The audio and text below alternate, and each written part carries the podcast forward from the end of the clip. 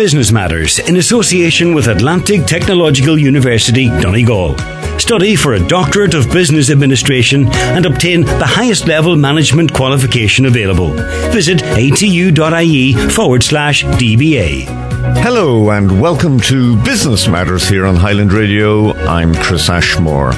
When we talk about farming, we generally refer to cattle, sheep, pigs, and crops. But for Inishowen entrepreneur and farmer Neil Crossan, well, he has developed a thriving rural business based on farming worms. Indeed, his Living Green business won the overall county and best established enterprise awards at the Donegal Enterprise Awards held earlier this month. Established in 2003, Living Green is the largest producer of worms in Ireland and the UK. He also has an organic compost business, and this is also used in the growing of wheatgrass, from which they produce a wheatgrass juice and also do turmeric and beetroot shots. I visited his farm to find out more about his business. So, Neil, just tell us uh, how did this all start? Where were the initial thoughts sown? Well, I was looking for something to do on the farm. Um, I was working for Hughes Mushrooms in the Moy. Um, I was a technical manager and sort of in between farms and the pack house and the Sainsbury's and them sort of people. Like, um, so we had to at the beginning, we were living in Maghera and I was going to Ghana every day. Brenda was teaching in Thornhill and the kids had come along at the stage and something had to give. We looked at mushrooms to grow for ourselves, but it was just, it started to decline in the mushroom industry and you had to go to super farms to, to make a living didn't have money for that. Um, so we're looking around for different things to do. And one of the mushroom growers in a place called Coke and Cook in, in County was uh, growing something in his field. I thought, that's it, what's he at? Like? So made an excuse out to him, see what he was doing. He was growing worms. And he was growing worms for a company in the UK called ORM. And it seemed like a really good idea. They were going to use it to recycle organic waste because they couldn't, they hadn't got a handle at this stage how to work it. So sorry, just to explain to people, the, the worms actually help they eat it. Eat the, yeah, all so the waste they, there. They, eat the waste, turn it to worm cast, and then that was going to be a valuable product that we're going to sell on. And this seemed like really, I thought we're getting the ground floor or something here, you know. But it didn't turn out the way that we thought. But we built the house. Um, uh, put all the worms. We'd spent a fortune on the worms. Again, we were funded by, by a leader at the very start. And I asked when we were going to the bank, and the bank manager uh, looked at me and got, um, he sort of more or less laughed at me, you know. But we got money anyway um, to get us going. So that's where it started. Um, and, well, it's grown something from there. Like. Right. And the, the farm here in, in Inishowen, did you buy this? Did you move from the north or what? Yeah, we moved from the north. Yeah. Um, we just had a wee house in Maghera, um, but the farm had been given to me by my father, uh, and it was not quite his home place. His home place is just the other side of the, of the valley there. Um, his brother had died a few years earlier and left my dad a farm, and he wasn't really fit to look after it. So I was farming, working, farming, working, and something had to give. Like the kids had come along, and it just wasn't fair on Brenda. So we had to somebody had to give up their job, and Brenda had a better job than me at the time. So. Um, Sarah hers was secure. So that's sort of that, if we hadn't had Brenda's wage, in fairness, in the first uh, couple of years, they wouldn't have made it. Yeah. Now, recently, the Donegal Enterprise Awards were held, and Living Green was the overall county winner and the winner of the Best Established Enterprise Award. And certainly, you've had a, a lot of dealings with the uh, local enterprise office, and you'd be full of praise for them. And you know, they provide a lot of supports for people who are going into business or who already have a business and never be afraid to ask? Oh, definitely not. I have to say their doors are very much open. and they want to help you. Um, if you come across with some sort of reasonable idea that they can't support, they can't support everything. Um, they can't go and build you a new factory, like a new structure or whatever. But what they can do, they will, and they're more than willing to listen to you and tweak your idea and maybe help you commercialise it. And some of the mentors they have there, we're working with a guy, Stephen Freel.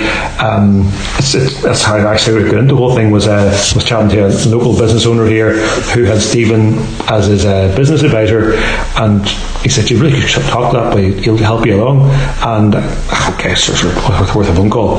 And it opened up a whole new world to me. And, and you know, I thought it was very long. We've got this 20 years, um, but it opened up a whole new world for me. Mm-hmm. So before we go out and look around the premises here, uh, tell us just in a nutshell what Living Green does. Um, our core business is the worms. We produce or breed and sell worms to the Irish fishing market and the UK fishing market. And from that, the worms produce a product called Wormcast. And Wormcast uh, is sort of it's, it's, it's, the basis of all our compost. We now produce three organic composts, and from the compost, then we, we grow our own wheatgrass off our own compost.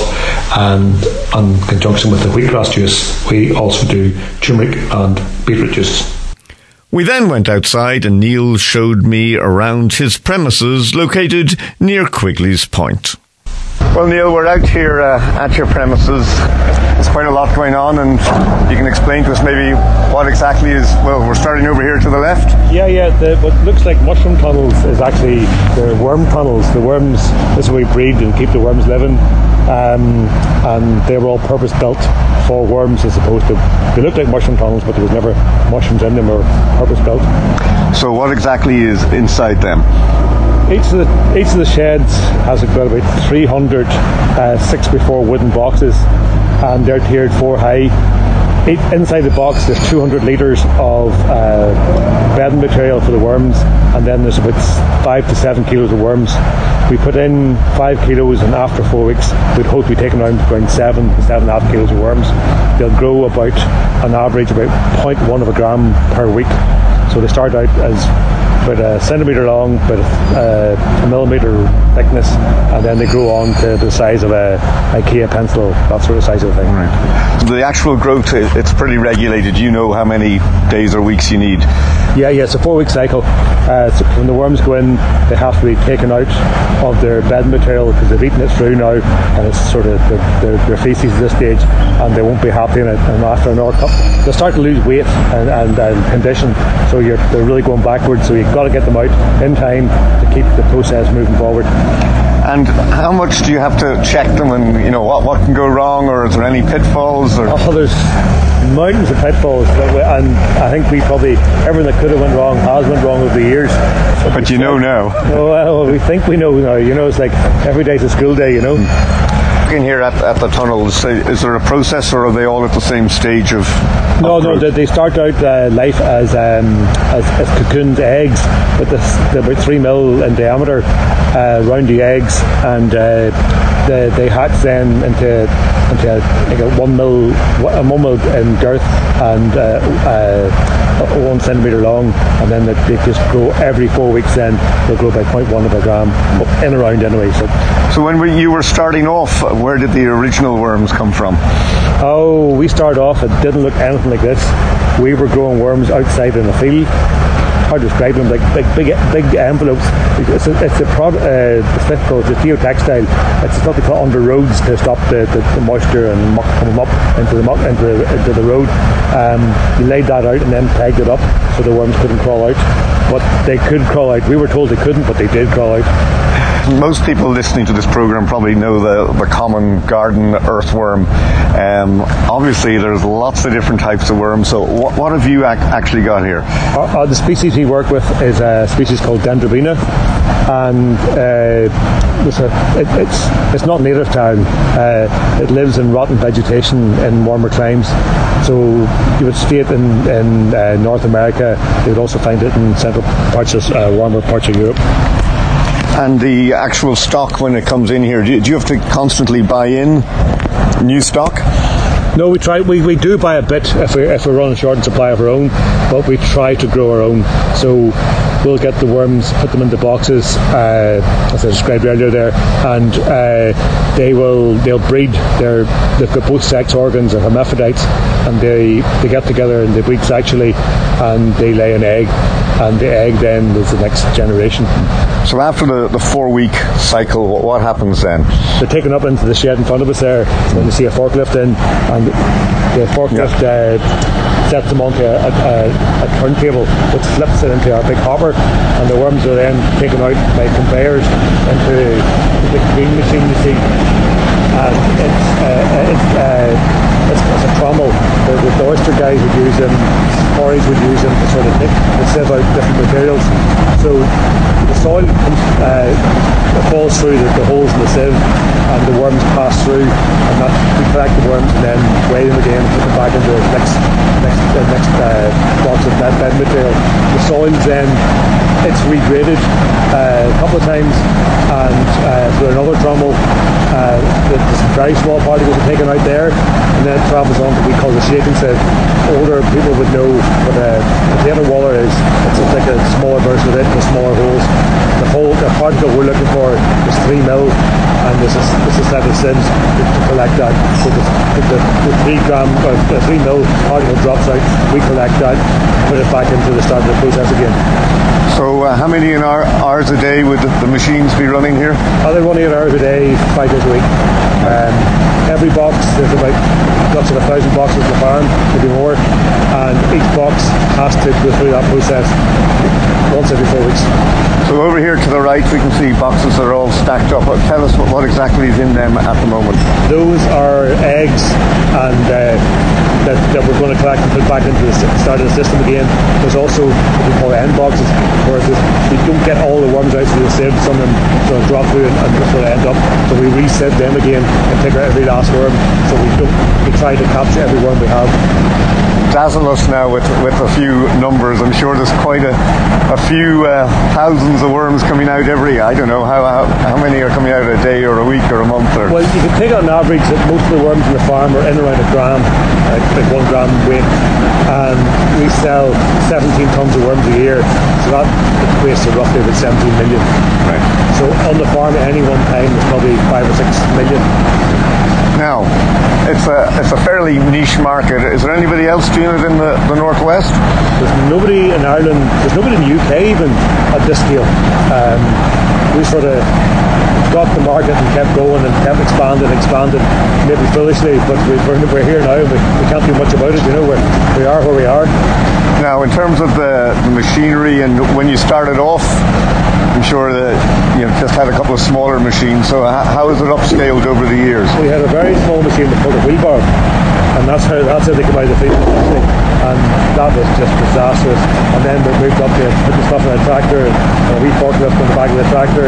Uh, it was just the, the, the amount of work we put in for the amount of the, the effort we put in to, to realise the amount of worms we're getting out was just silly. Like we, in the first year, we only sold let's say less than half a ton of worms, and we could process that if we really pushed ourselves within a day, a year. Where we're standing now, if I was here 5, 10, 15 years ago, what would I have seen then? Field. Field. Ever, there was this was a there was nothing here when we, when we moved up to the farm. We built the house behind us there, um, and then we built all these sheds sort of at a time. You know, uh, but I have to say there was no there was never any dream or realization that this is where we're going to end up. We just it was more good luck than good guidance most of the way. Like. When you were starting off, okay, small scale production, but who was your initial market? We were set up by a guy in the UK, uh, traded under the brand ORM, and his selling uh, was that he was going to take all these worms we could produce and uh, use them for recycling organic waste. Uh, it, was, a problem as the early 2000s. Um, they, they, couldn't get a handle on how to compost it properly, food waste, that sort of thing. They just couldn't get a couldn't get a handle on it. And he was he led us to believe this is where it was going. As time went on, how did you develop new markets for your product? Um, we were very lucky. Well, we were very lucky all the way. Now I have to say, I've been quite fortunate. Um, we met a guy in a tackle shop in, in Derry. It's, it's, since closed. But uh, he tackle shop sell worms, um, and he was he was willing to, to work with us to, to get it the size of, or the type of product he wanted. And once we, we, we sort of mastered that for him, we were able then to, to roll it out. And year two, we're actually quite a lot of the shops now the years have gone. The shop in Letterkenny, off tackle at the time, uh, they took from us and uh, then, we, then after year two, we're in maybe Mayo and a few other bits by year five, we're the whole way across the country. And year seven, we're the export. Right. Now, I used to do a bit of fishing when I was younger. Um, and used to go to a tackle shop in, in Dublin. I think it was ABC. Is he still there? Yeah. I'll, I'll still, Yeah, I'll still yeah, on, He's a very old man now, but he's still, Yeah. still I alive. think it was, it Mary Street or yeah, yeah. shop, and uh, used to do a great trade. But I remember we used to use lugworm and ragworm. So where do they sort of fit They- into the worm family? They are sea worms. Um, uh, they are, are, are, are sort of land-based worms, you know. So the the fishing uh, side of things, just uh, how big a market is that for you? Well, that is our market really. Uh, in Ireland, we would supply 80% maybe plus of the tackle shops with worms. Um, we also then export to sort of many wholesalers in the UK. Um, some similar sort of volume, it's about 78 ton to, Ireland, 78 ton to, to the UK. Like. And the actual product that you produce at the end, what, what size sort of containers are you? Is it all standard sizes or are there different sizes? Um, each market is different. Um, in Ireland, they want they want uh, kiddies want sort of small pots of worms. They want, You know, if, if guys go and chasing salmon, uh, they want to. If they had if they were selling them two foot long, they still wouldn't be big enough. Like. They, they, they, they seem the, the big worm, big fish. and do you do you brand it all your, yourself and package and label it? No, uh, we never went down that line at all. Um, the, shops weren't mad keen that. We didn't want to push it. Um, no, but no, no, we're just we're just happy to go where they are. It's, it's just worms are worms, really, in the shops. Like when we started out first, everybody wanted them in, in small pots, uh, and then as the years went on, the shops maybe weren't doing as good, and then they wanted them maybe in kilo bags so they could pop them themselves and sort of take that bit of cost Yeah. out, which is less revenue for us, but were still were still the shops are keeping open, so we're still a trade, you know. And what about the uh, shelf life for, for the product? Uh, if you pack it properly, but you put the, the live we we weigh the li- live worms up like like spaghetti, like they're like just stringy stuff. Um, it's pure worms, so we put about 20, 25 worms in a pot, a bit of peat, and that's and then the bit the peat is the, the living material for them. That's what they will survive. If you put enough peat in them, they can survive up to a month. In terms of quality control, and how, how do you assess that? I mean, are they fairly uniform in size? And Well, we do, it's all done by, we do it by weight. Um, we weigh off X amount of worms, there's X, X uh, amount of grams. So we know what we're selling, and then we know if there's if there should be 50 worms in a pot. If there's 55, we know the size has dropped. So we try and only keep worms, you know, so, so that if they're weighing off at, uh, at 80, 90 grams for 55 worms or whatever, you know rightly then what they've got the size right. As you scaled up, just how big a decision was it to, to invest and, and maybe to borrow? And you know, there's always that uncertainty as to will things work. I'm a glass sort of half full type person, so I always assume things are going to work. Um, I I would look at it and look at it and study it and sort of tease it out. There. and generally, you know, we went for things, you know, um, and it worked for us. We've been, we've been very lucky so far. If we just go around the corner here, what exactly is happening down here? So when, when the soil comes off the off the machines there, you hear the noise in the background. Um, uh, it's, it's, a product called Wormcast. And Wormcast is one of the best growing mediums on the planet. Um, it's what worms do to our soil. They enrich it and and, and, and uh, add nutrient to it and enzymes that stimulate the plants to, to grow a stronger root system and they're able to absorb more nutrient. So in this bed here now, if you look here right there, um, that is all worm cast. There's about oh, 13, 1400 cubic meters. Now we get that uh, certified organic. Uh, we had a fair bit of work to get there, but we got in the end. I'll tell you how uh, niche it is. There was a synthesized uh, B vitamin in, in the vitamin pack that goes into the, special feed for the worms, and I'm talking, we're talking less than 0.02 percent, and that was a problem. If we couldn't, if we couldn't get that out, we weren't getting certified. But we got there. We had to jump through multiple hoops. But you know, th- it's a standard for a reason. Um, and if you can't adhere the standard, it's not certified, and that's the way it should be. When you were starting off, was this sort of a, a byproduct as such? I mean, did you see this as from day one as being a, another product? Yeah, we knew that Wormcast was the worms were going to create Wormcast. Um, just getting the volume of it uh, and getting it presented in the right way. Um, initially, we land spread it. Um, we 65 acres here, but then we, we sold it to Derry City Council actually to fill in graves. Right. I know it sounds ridiculous, but uh, we um, we wanted to we wanted to get the volume that we could supply garden centres, and we're there now. Like so, we have three brands, we have three um, different types of certified organic compost. The one you're looking at there now is one of our peat frees. Um, so it's it's, a, it's our peat free all-purpose, sold widely across the country. Most garden centres will stock it, um, and it's going well. Um, the original one is, is 80% worm cast, 20% peat.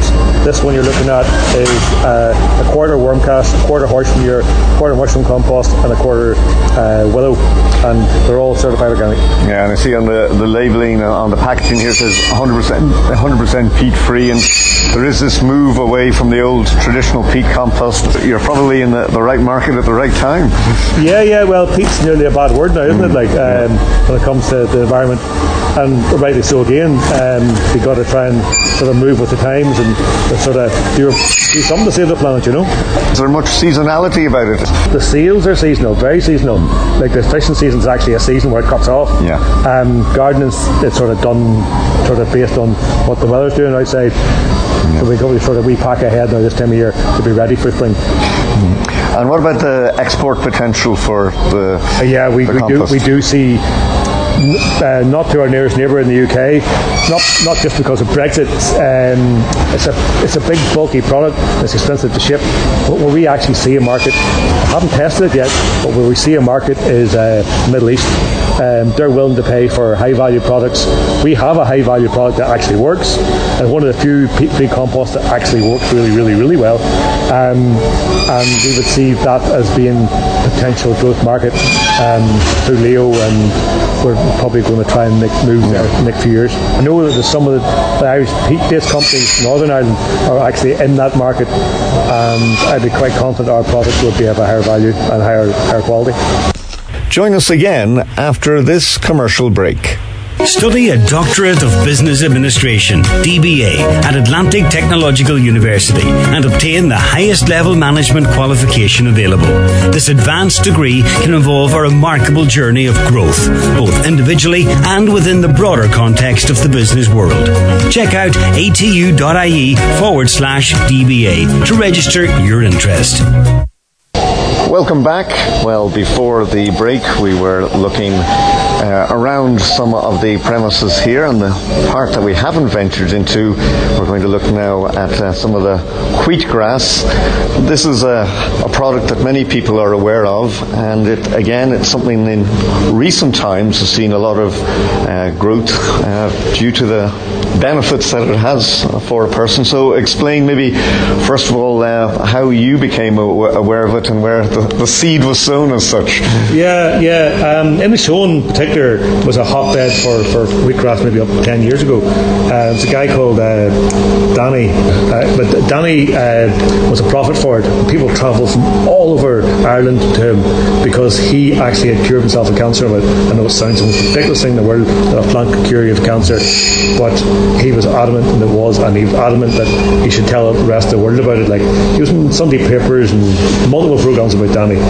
He was in his late seventies, I think, when he got cancer, and he uh, took the wheatgrass as opposed to taking conventional treatment. And Danny lived for another seven or eight years, and it was solely down to wheatgrass. And he he was convinced of it, and so am I. So how we ended up knowing Danny, somebody was around here, uh, knew what we were producing in compost, and said, "Would that be good for wheatgrass? I said, I haven't got a clue. You may take some away and try and see what does, because I can't tell you. Um, so took some away to Danny, started growing it. It was the best medium he'd ever used. So he was back in a flash looking for more of it. So then he explained to me wheatgrass. I thought, God, there must be a bigger market for this, you know. I googled it and I found a company called Living Green based in Wicklow uh, woman called Morna Lynn. She was one of the original uh, sort of people that was promoting wheatgrass across the country. So chatting to Morna, yeah, send us down a sample, we'll see how it goes. Sent her in a sample, loved it again. So then we sent her down a commercial batch of it, and around that same time, then she thought, you know, I'm pension age here, I don't need this no more. And she wanted to sell the business. I thought, God, there's two components to wheatgrass. There's compost and wheat, and I know where to find the compost. Like, um, so that's why we, we you than offer, and we, uh, Living Green transferred from to, to Inishowen. It's a great name, fantastic brand name. That's what we brand our compost as, um, and it's it's been very very good to us. To get the benefits of it, you actually have to juice it, and not every juicer is the juicer you're looking for. It's a quite a delicate juice, and any slight heating uh, damages the enzymes, which sort of is what sort of the beneficial parts of it, and um, so the, the high the high speed machines aren't what you're looking for. It's a product, a machine called a masticating juicer. Masticating means to chew, so it essentially chews it up like a very slow mincer, something less than 30 revs a minute or something. And it's like an auger, and it grinds it, and it pushes against the plate, and then it pushes the juice out of it. And it, it's grown in, in trays and little pots. Yeah, it's in yeah. through here. Yeah. It's in through here. And we'll go and we have a look. built uh, a, a room to grow it in, like if you're familiar with uh, Kingspan type panels. Um, so the, this building here is like it's uh, temperature controlled, especially at this time of year, and you need uh, obviously need heat. It's a very simple process, um, but everything's simple to, to try and recreate every time. You know, um, we've got it sort of down now. We know what we're sort of know what we're doing. So you look in front of you there is, is like racks and racks and racks of uh, of grass that is about a, about a foot tall. Um, so how that is is it growing is we put about an inch, inch and a half, two inches of peat into a tray, or compost. It's actually special compost. It's um, it's a special. It's not it's not even a normal compost we sell. This is a, a compost that's called fifty one percent. To grow uh, herbs or any or like or wheatgrass directly in the soil, you have to have a, a compost of one percent organic farm origin, and that would be soil or manures but we actually found it uh, uh, spent mushroom compost fits the bill. I'm ex mushroom industry, so I sort of knew a few guys there, and we were able to get spent organic mushroom uh, compost recomposted so it's friable and we can use it. So this compost is 51% uh, mushroom compost, 49% of our own. You compact the, thing down to a nice flat seed bed, put about 200 grams of seed on top, dampen it all up, and then after about uh, three days it'll start to germinate. The one we're going to look at here now is that's uh, about five, six days old, and the stuff behind us is a week later. So it grows pretty quickly. Yep, it grows from nearly a foot in about seven, eight days. And we're in a room here which, you know, the, the, the heating is controlled. So what, Yeah, what's, yeah, yeah. what's the optimum temperature that you're growing it at? We like to work around about 16, 18 degrees. If you work much higher and don't have much uh, uh, air movement, you get mold, and mold is not what you want. And then when it comes to, do we call it harvesting it or what? Yeah, yeah, yeah, Cutting? yeah, you harvest it. Yeah, yeah, Yeah. harvest it.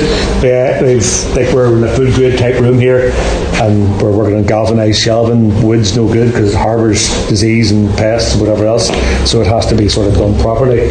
Take it onto the stainless steel cables, then cut it, um, put it into like supermarket type crates, and then we chill it overnight, and uh, then it's, we juice it the following day. Then we actually blast freeze it. We they're, they're 30 mil containers. This is a shot, which is is like a shot, shot bar type shot type thing, um, and that's considered to be enough for one person for one day. So when people go out to buy it, are they buying it in a in a tray of how many shots are in a? a We a do a retail pack of uh, seven shots, and that's two shops through the country, um, and then we also do we do that online as well. But the most popular, what we would do would be a month supply, which is 31 shots, and that would be delivered to your home for 54 euros. We also do a three month supply as well, um, it's 135.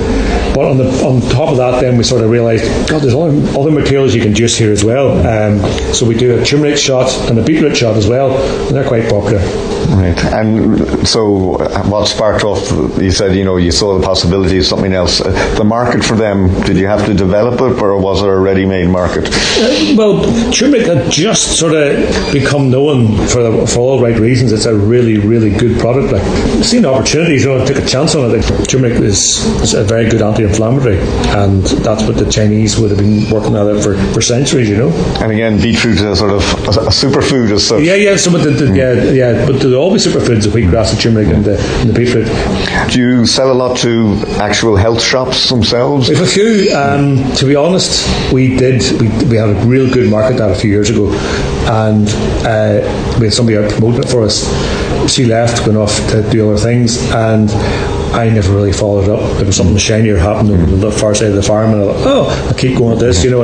Um, but no, if I if we did go out and push it to the shops and the supervisors and the health food shops and the butchers, wherever else we were selling to, it did work, but it was just so much work and, and it's only really me that does the marketing here, and I just didn't have time to do everything. Yeah, yeah. On, online's our, Online. our, our, best platform, actually. It's easiest for us. So we, we use couriers here to ship all the things, so we've got a, you know, there's a courier comes here every day to lift product and take it around the country. Like. We're working on another couple of projects now with, with LEO. Um, they're going to help us uh, fund a new system to the product called, it's called HPP. It's high pressure processing. It's like pasteurization with no heat because then we talked about earlier the enzymes aren't damaged and you end up with still the, the, the high quality uh, whole food. So we're looking at that now, um, putting a bottling plant here, um, and we have to take a, the, the machine that does it is in Dublin. There's uh, on it, so uh, it's at the back of the airport there. Um, so I'm imagining every few weeks now we heading out of Dublin to, to get the stuff processed. Now you mentioned about online sales. Being online is, is absolutely crucial for you. Oh yeah, for, especially for, for the, the, the juices. Um, we sell a bit of, we sell a bit of compost online, but I have to say the start of COVID was just crazy. I thought we laid everybody off here. It was a real dark day now that Wednesday. I remember it well and I thought we're finished. We are finished here because the roads were closed, and I didn't think the couriers would let go, but they were.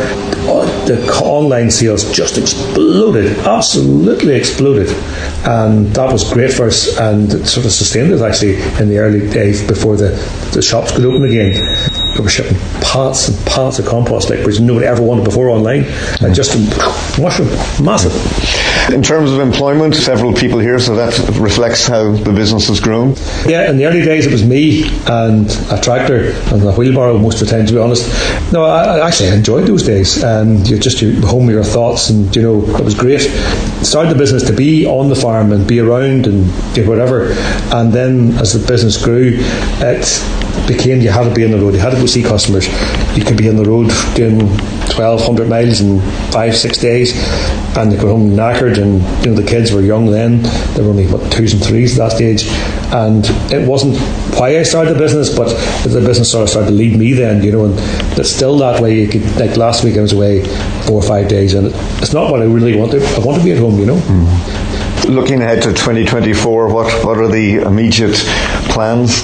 We're gonna we're gonna give the compost a darn good push. Um, as I say, we, we, we've, we've we won that uh, award there, the Enterprise Award with LEO, um, and that's really put a pep in our step again. We've got massive publicity, not less this program. You know, nobody like three years ago, nobody wanted to talk to us. You know, but now we we see a, a, brighter future, and there's going to be help with sales and just a bit of um, business plans and a bit more vision.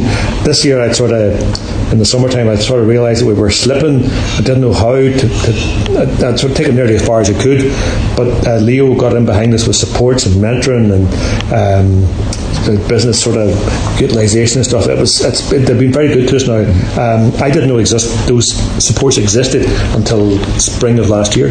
And that is a very important point. The, the local enterprise office doing so much for people, and you know when you go and make inquiries, and uh, there is the support there, there is the expertise, there's mentoring, and you know overall, for all our faults in this country, would you? I mean, it's not a bad place to do business. It's not. No, you hear other countries, you, you chat to people, you'll be holidays and chat people like and stuff, and they say, "God, look at that country." No, no, no, no, you wouldn't get that there. You no, no, no, no, no. You're on your own there.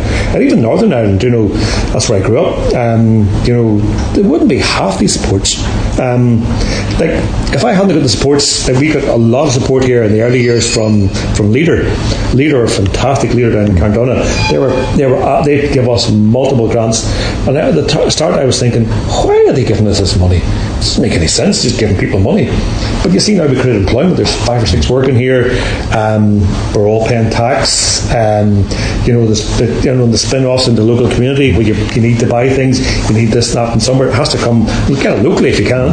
So you have the spin-offs, and you would, you know, what we've gotten back in, uh, what we've gotten grants, we certainly paid, you know, maybe way far more of it back, you know, and, and back into the revenue again. And you know, it's a prime example of keeping people in a rural area. You yeah, know, yeah, yeah, people don't have to go to the city, and you know what you're doing here if you go again, if we go back, there was just a farm originally, and, and now you're employing people in a rural area, and that a lot of the money is circulating locally. Yeah, that, that that's you know it's great. Like, and the people, most of the people who work here, are, you nearly throw a stone at their house. You know. But when I was a young fellow running around here on the granny's farm, there was no employment. Everybody had to go to Scotland. Or my father left here when he was 14 to go to Scotland. There was nothing. There was absolutely, and his whole family left. And now you've won a, a number of awards. Uh, most recently, the local enterprise office their awards, and that helps build a profile. You've had the BBC here, you've had newspapers, um, and that in turn will lead to one would suspect and hope a, a spin-off, a positive spin-off as well. Oh, we hope so. We haven't seen it yet. It's early days, you know. But um, when you go out and the amount of people that have heard and seen the in the press what we've done, you know, and I didn't know you did up there. You really did up there, really. You know, and probably it's a, a, bad reflection of me that we, in the world of social media, I'm a bit of a dinosaur perhaps. Um, uh, I just I shun away from it, and we've, we've, dabbled with it several times, but nothing's been done properly. That's one of the things for 24 is to get a decent social media uh, message out there. And sometimes people maybe are not aware of what is actually made here in Donegal. It can be done, and there's no reason why we can't. We're a, we're a bright, intelligent people, um, and then with the resources and the help from something like LEO or Leader or, or other other organisations, it's there to be had. And I could never go back and work for somebody else again. Now, you know, that's, that maybe it destroyed me a bit that way. Um, but I would encourage all people if you have the belief and a product you think you can get behind, don't go into it mad and pour millions or thousands into it. Start off small, test the water, research it really, really well is probably the best way that I would describe the amount of things I have looked into and not end up pouring money into. Snails is one. I think snails has a massive, massive future in, in, uh, in Ireland but it hasn't been tapped yet, and I, someday it will be cracked. Um, if I do it, ideas and know how to do it, but um, but there's a lot of other things that, that can be done and will be done in this country. And what about your, your inputs? I mean, they went up. I'm sure your electricity costs and things like that shot up in, in recent years. Is is that a, a concern going forward about the, the, cost of living increases? Yeah, the, the, the minimum wage now. We were just chatting to somebody come in here last night, and we are chatting about it you know, that's a big, big burden on small businesses. Like it's possibly ten percent. I think next year is going to be that. Um, but you know, again, there's this, there's schemes out there for like solar panels. Um, you might have seen the guys there that are up on the roof there. Fitting the solar panels here, we put in 50k of solar. Um, that should pay itself back in three, four, five years. Like um, again, you've got to take your hat off the government. They do see it that, that if you put the money in and encourage people to do it, there is a payoff. You know, and we're not be sort of dependent on fossil fuels down the line. And what about red tape? You know, people who maybe have an idea to go into business and are thinking, you know, can I handle all this red tape and I don't know much about accountancy and so on. But you, you can subcontract out quite a lot oh, of you stuff. Can, you can, you can. But again, that, that's where the LEO mentoring comes in. Like, um, we're become a company next year, and, and uh, they put us in contact with people and explain us step by step how this is going to work, how the benefits for you, the possible pitfalls. Um, but the, the benefits totally outweigh the, the pitfalls. But the red tape, you know, it, there's red tape, especially in the food industry, for a reason. You know, you don't want to go around cowboys poisoning people. You know, um, so it's there for a reason. But again, there's help there to, to talk you through it. There's, I know LEO do workshops all the time on, on, on for the food coast and stuff. Um, so it's it's there to be had and you know, you're not on your own. There'll be somebody there. If you, if, if you reach out for the help, it is there, and they will guide you through it. And away from work, how do you unwind and relax and get away from it all? Uh, hurling's my thing. It's not a, it's not a very popular sport in, in Donegal, um, but hurling's my thing. Uh, I grew up playing hurling at home in Antrim.